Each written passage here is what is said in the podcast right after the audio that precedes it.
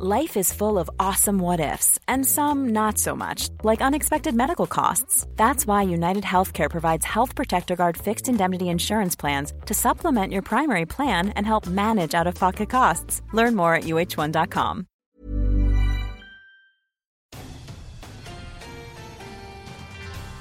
With early eyes on the weekend weather forecast across the country and a check of the tropics, which has been kind of quiet the last week or so. This is Weather Insider for Wednesday, August 14th. This is episode 118.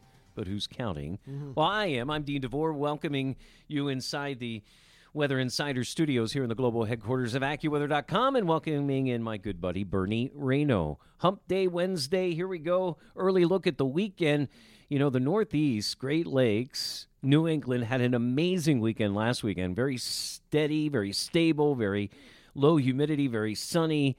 I had a lot of compliments on that forecast, like I had anything to do with it as I walked around, but it's not going to be that way in the Northeast, I think, this weekend. Lots of unsettled stuff here over the next couple of days with showers and thunderstorms, Bernie. Yeah, you know, it, it doesn't look like a washout, but as you mentioned, it was such a beautiful weekend last weekend. Humidity is going to be coming up. We have a couple of weak little disturbances. Almost like clippers, right? Yeah, coming in the flow. The first of which is going to be on Thursday.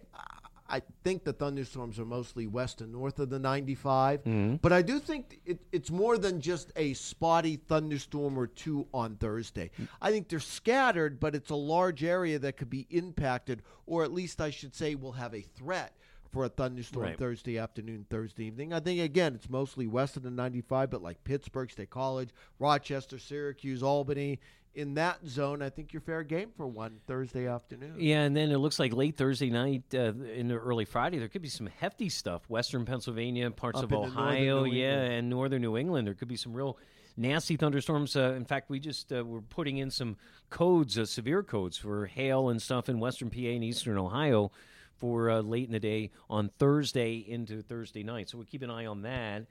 Um, and then going into the weekend itself, I think the I 95 corridor cities are going to start to see a, an increase in heat and humidity. Philly and New York probably real feels what? Uh, AccuWeather real feel temperatures 95 or so by Sunday with that humidity building. And certainly that'll pop up some thunderstorms uh, in those cities here as we go through the weekend. Yeah, and, and again, it kind of looks like your best shot shot for that is going to be in northern spots. Like if I had to draw a line, New York City, Interstate 80 on north.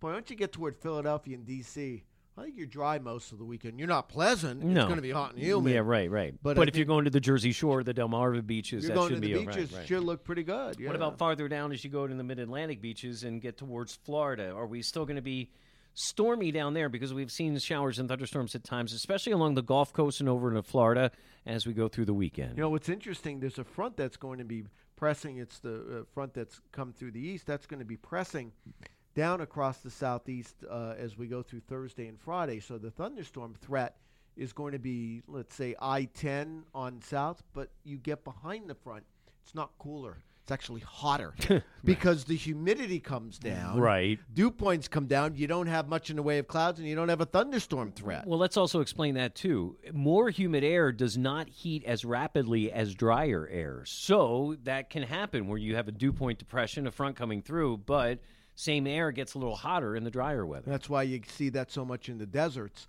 Dew points are so low, you can have a large diurnal, but because the temperature can heat and cool more effectively. Well, when the humidity goes down in the southeast, this time of the year, the temperature goes up. So Atlanta, Birmingham, Montgomery, you'll be around 96, 97 degrees by Friday and Saturday, and some of that moves into the Carolinas as well. Uh, you know, the other big stories this weekend, really quick. y y- we always talk about the monsoon in the Southwest. That is completely um, Gone. gone for the most part. I think there's limited thunderstorms uh, this weekend in the Four Corners area. We will be watching though thunderstorms, high plains, boy, some big time hail. Uh, there was a five inch diameter hail. Amarillo or just uh, west of there? Bethune, Or Bethune, Texas, Colorado, or Colorado, and then that cell went to near Amarillo uh, overnight last night. I was So watching that, that, if overnight. that is true and if that is real, uh, that would be the largest hail uh, ever recorded in Colorado. Wow. So uh, Reed Timmer, he'll be on those storms uh, Wednesday afternoon on Thursday. So you want to stay tuned to AccuWeather.com for that. A small reduction in heat in Texas, but they're probably not going to celebrate it like uh, we meteorologists are celebrating it a little bit cooler there. And then the heat remains out west. Let's talk about the tropics because Yeah. they have been sleeping. and which is it, it happens every year. This happens every year. There's you a lull. There's always a lull. You always get more storms, almost always. Now, not every year, but you get more storms between June 1st and July 15th than what you get between July 15th and August 15th. Now, a lot of people would say, well, why? It's the way in which storms form. In the early part of the season, the tropics are closed for business. What do I mean? Tropical waves coming off Africa. Water temperatures are not at their peak. There's usually way too much dry air. There's too much wind shear or strong winds in the upper part of the atmosphere. So the only other way you can get storms is the interaction between the jet stream and the tropics. Well, you can get that in June because the jet stream can, uh, uh, you know, can uh, can get pretty far south. That's why we had Barry. Right. Remember, Barry was a the upper low. Low. The jet stream came Popped down, a little piece of the upper low popped into the Gulf. Spun him up. That's how you get development. But from July 15th on, in the August, jet stream goes north, right? So you can't get that interaction. So you lose that way. And if you've taken a look at any water vapor loops on AccuWeather.com in the Atlantic, all you see is dry air, Saharan dust, mm. dust from Africa all the way across ca- the Caribbean. The reason that usually happens is high pressure east of or west of Spain produce gusty winds on the eastern side of the high that takes the dust all the way in the Atlantic. So that shuts down production. That almost always happens between July 15th and August mm-hmm. 15th. And this year, there's been strong shear in the Caribbean as well. So what the sh- dust doesn't destroy in the Atlantic when the waves come into the Caribbean, there's nothing left.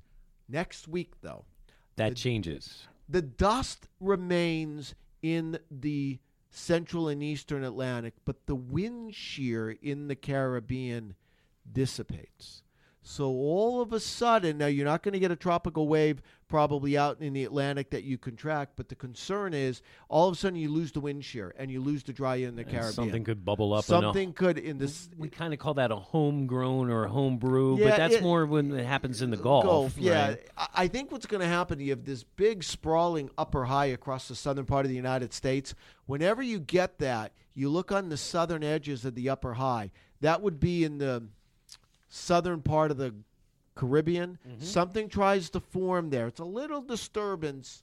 Monday, Tuesday next week, it gets drawn northward, and then as it gets drawn northward, conditions become more favorable for development. That would be late week, probably in the Gulf of Mexico. It's a possibility. Certainly, it's the first time we can really talk about anything threat that's substantial in the last month.